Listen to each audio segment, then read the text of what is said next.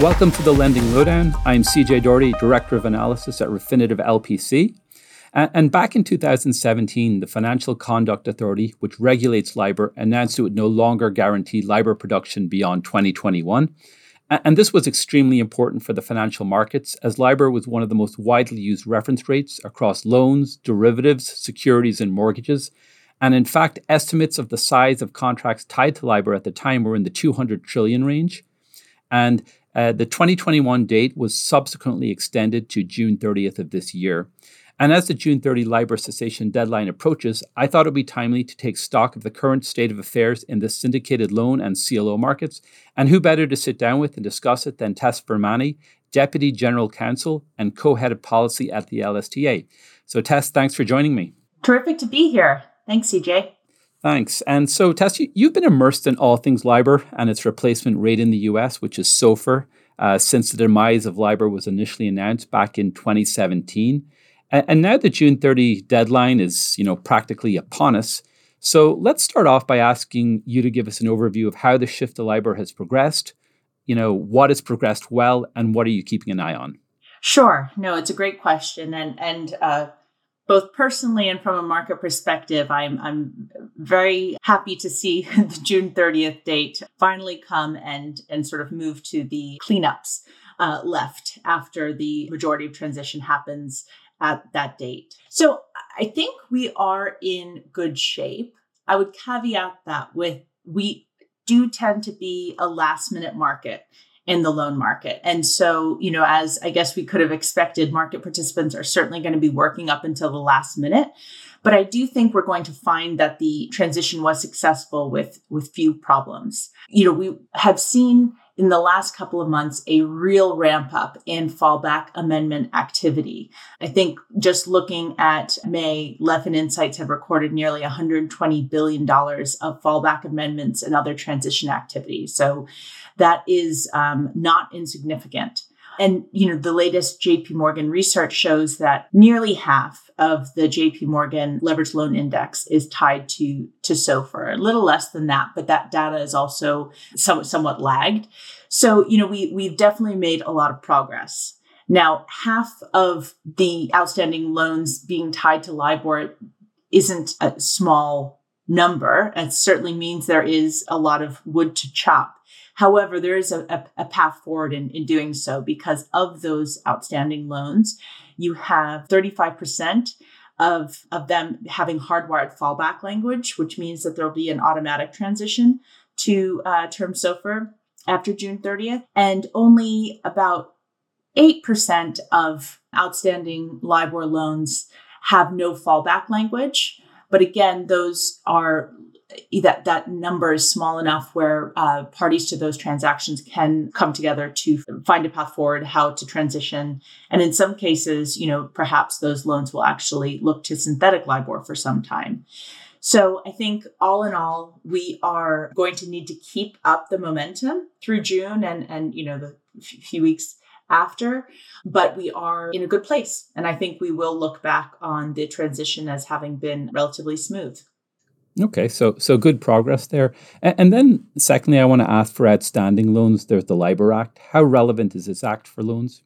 It's a it's a good question and, and one we get a lot. The LIBOR Act is incredibly significant for most legacy financial instruments tied to LIBOR because outside of the loan space, you really don't see the type of flexibility that we have in loans where borrowers can come back to their their syndicate and the agent can uh, you know manage a, a, an amendment process. So for most financial instruments, the LIBOR Act was was really key for them to be able to transition.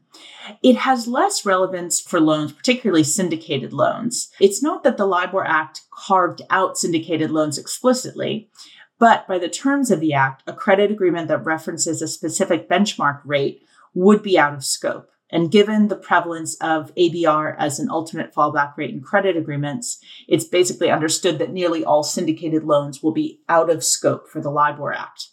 However, because the vast majority of outstanding loans have either hardwired or amendment fallback language, with um, only about 8% of LIBOR loans having just a, a fallback to, to prime. Call these, you know, your, your pre 2018 deals before fallback language was um, included in credit agreements, that's a pretty small small universe. And so while the LIBOR Act is not so relevant, it's also not so necessary. Got it. Yeah. And, and then in, I want to ask more about SOFR now. Is it performing the way the market expected? You know, most notably in this rising interest rate environment that we're in. Well, I'll say term SOFR is performing as it is meant to, but perhaps not entirely as expected by by the market. So, you know, if we, we think about it, term the term SOFR curve is based on SOFR futures trading, which is fundamentally different than the LIBOR curve, which is based on a mix of interbank lending transactions and best judgment values. So this means that term SOFR reflects the market expectation of where SOFR rates will be at one month, three months, six months. So this means that if the market expects interest rates to hold or even reverse, term SOFR will be flat or possibly inverted. So, as market participants think about spread adjustments and comparing where rates are today, it is important that they keep in mind the different rate behaviors in considering these spread adjustments. You know, where we are today, the SOFR the SOFR curve is pretty flat, and, and where we are today, six month term SOFR is slightly lower than three month term SOFR. Okay. And, and, going back to the loan market specifically, you know, it looks like the investment grade loan markets, you know, it seems to have had a smoother transition to SOFR. You know, what's been the driver of this? So I think there are a couple of factors that have led to this. You know, one is that it is uh, is just the relationship nature of of the market, and you know the fact that many of these investment grade facilities may be 364 day facilities in which there are really natural opportunities to make the transition. But probably the largest distinguishing factor between the investment grade space and the institutional loan space is the negotiation over credit spread adjustments or CSAs. Um, we have seen very active negotiations over CSAs in the institutional loan market. And that has been something of a headwind to transition. Borrowers are also more sensitive to any real or perceived increase in rates in the, the institutional market. So this is a, a very important conversation for them. Uh, so I think that is largely why there has been the difference. But again, you know, I do think that the building blocks are there for a successful transition in the institutional space as well. It's just been slower. Yeah, got it. And uh, just to move on, or a little bit earlier, you referenced synthetic LIBOR. Uh, to what extent are borrowers likely to use synthetic LIBOR, you know, which I, I think is going to be published until September 2024? Yeah, this is probably the biggest area of focus right now and has been since the FCA made their announcement. So, just you know, as a reminder, the synthetic LIBOR is going to be equal to term SOFR plus the ARRC spread adjustments. So it's actually the synthetic LIBOR rates are actually the values are going to be the same as the hardwired fallback language rates and, and what we're seeing in many of the fallback amendments. The difference is that the, the, synthetic LIBOR rates are going to continue to appear on the, the LIBOR screen. So at the same screen that you're looking to LIBOR today, you're going to have a rate available after June 30th. However, it's going to be no longer representative, which is relevant for many uh, credit agreements, but also it's going to be using this alternative methodology where it is going to, in fact, be representing um, term SOFR plus the relevant spread adjustment for that for that tenor setting. And so, synthetic LIBOR is of keen interest, I think, for those loans that don't have fallback language. So, where the credit agreement c- could, by its drafting, look to the synthetic LIBOR rate because it's a rate that that appears on the the same screen. There's no discussion in the credit agreement about you know the methodology used or anything like that then synthetic libor offers a you know runway for a loan that would otherwise be going to prime. So for that universe of, lo- of loans um, you know i think borrowers are and and and agents are going to be um, looking at where synthetic LIBOR can be used where it needs to be used based on on the drafting. I mean, one thing that has made the LIBOR transition um, so much fun is just the the variety of drafting. You know, we really don't have standardized credit agreements, and so there is a lot of variability in the way that LIBOR definitions are drafted and, and market disruption provisions. And, and so it's it's very hard to speak sort of categorically or even in, in real broad brush strokes about credit agreements. But generally speaking, you know, th- those loans that wouldn't have a, a a good way to avoid prime after June 30th, we'll we'll be looking to synthetic LIBOR. And then even in the amendment approach loans, because there was such evolution in fallback language and it really was such an iterative process, there is fallback language out there, you know, amendment fallback language out there that would have the ability to look to synthetic LIBOR if an amendment hasn't taken place and the LIBOR definition was drafted in a way that you know, would look to the LIBOR screen. And so even in some loans where there is amendment fallback language, but an amendment hasn't taken place yet, we could see some of those loans looking to synthetic LIBOR. So certainly will be there for, for pockets of loans. Again, it's not the end of the line. It is still, let's call it a, a holding pattern until remediation can occur. But it, you know, I do think that loans will be using synthetic LIBOR for some time.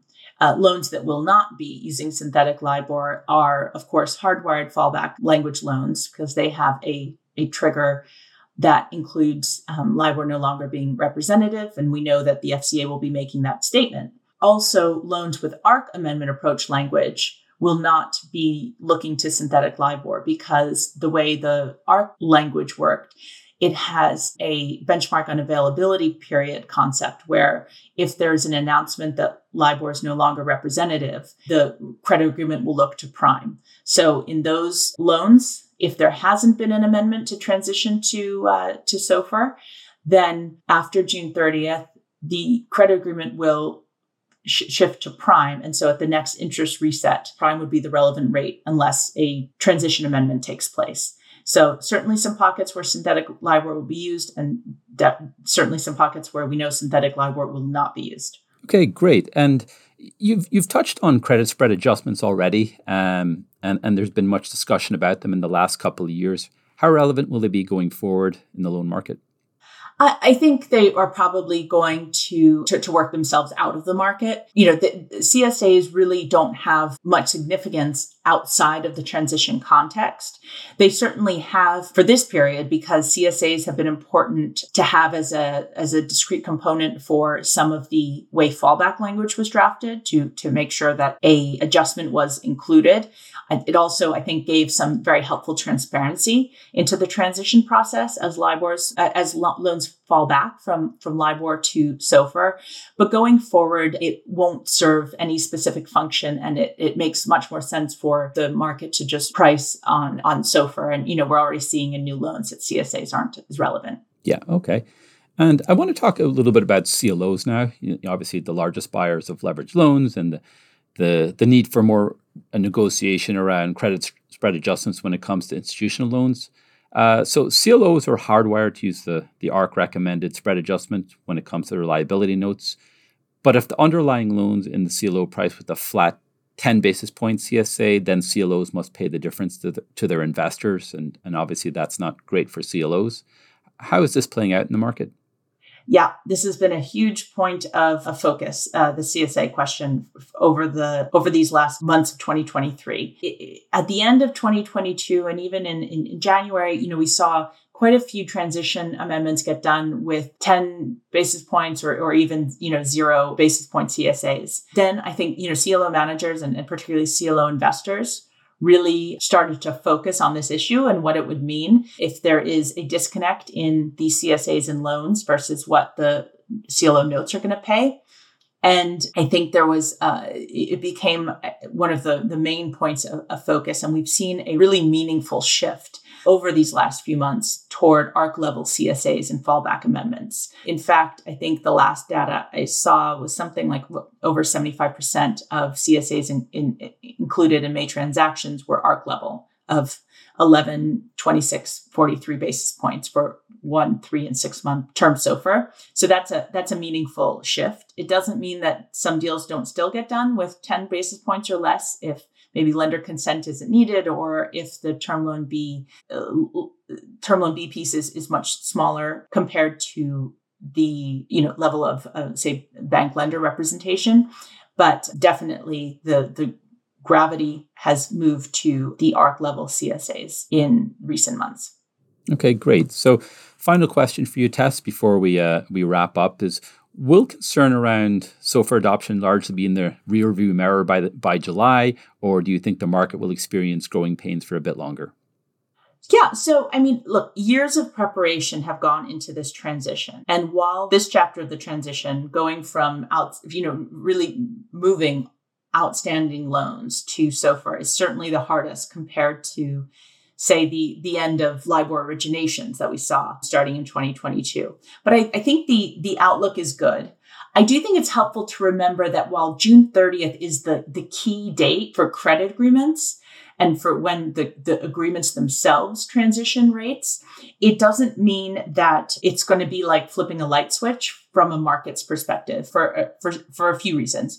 One, of course, is that the credit agreement may now have as the reference rate term SOFR, but it won't actually be used until the next interest election date. So until the, the interest resets, you won't look to that um, to using that replacement rate. And, and that is important too, because that would mean that even where a borrower elects, say, six month LIBOR in that last week of June, that LIBOR rate will continue to apply to that six month period, meaning that the first interest reset that would look to a non-LIBOR rate won't be until December. And so if the borrower and, and you know lenders had not been able to conclude a, a remediation amendment by the end of June, that gives six months of runway to get that amendment uh, completed, which I think will be really helpful for, for some borrowers. But again, between when different interest rollovers occur, you know, after June 30th, together with the, the possibility that borrowers will make some longer dated LIBOR elections in the next couple weeks. I think, you know, it, it will be still something that is kind of actively occurring throughout the summer in terms of transition work. Perhaps even for some uh, loans, you'll see this happening in, in December. But I, I think that that will just be working itself through. And so by, you know, by the end of the year for sure, we will have had the market fully transition to, to SOFR. And on that note, we will wrap up for today. Tess, thanks for joining me and sharing your insights. We look forward to seeing how things play out with the end of LIBOR and also with SOFR and credit spread adjustments going forward. I invite all our listeners to check out our loan market news and analysis at loanconnector.com. Follow us on Twitter at LPC Loans. I'm CJ Doherty. Subscribe to the Lending Lowdown on your favorite podcast platform. When you contribute your fixed income deals to Refinitiv, they'll reach over half a million buy and sell side professionals around the world and be included in our industry leading league table rankings.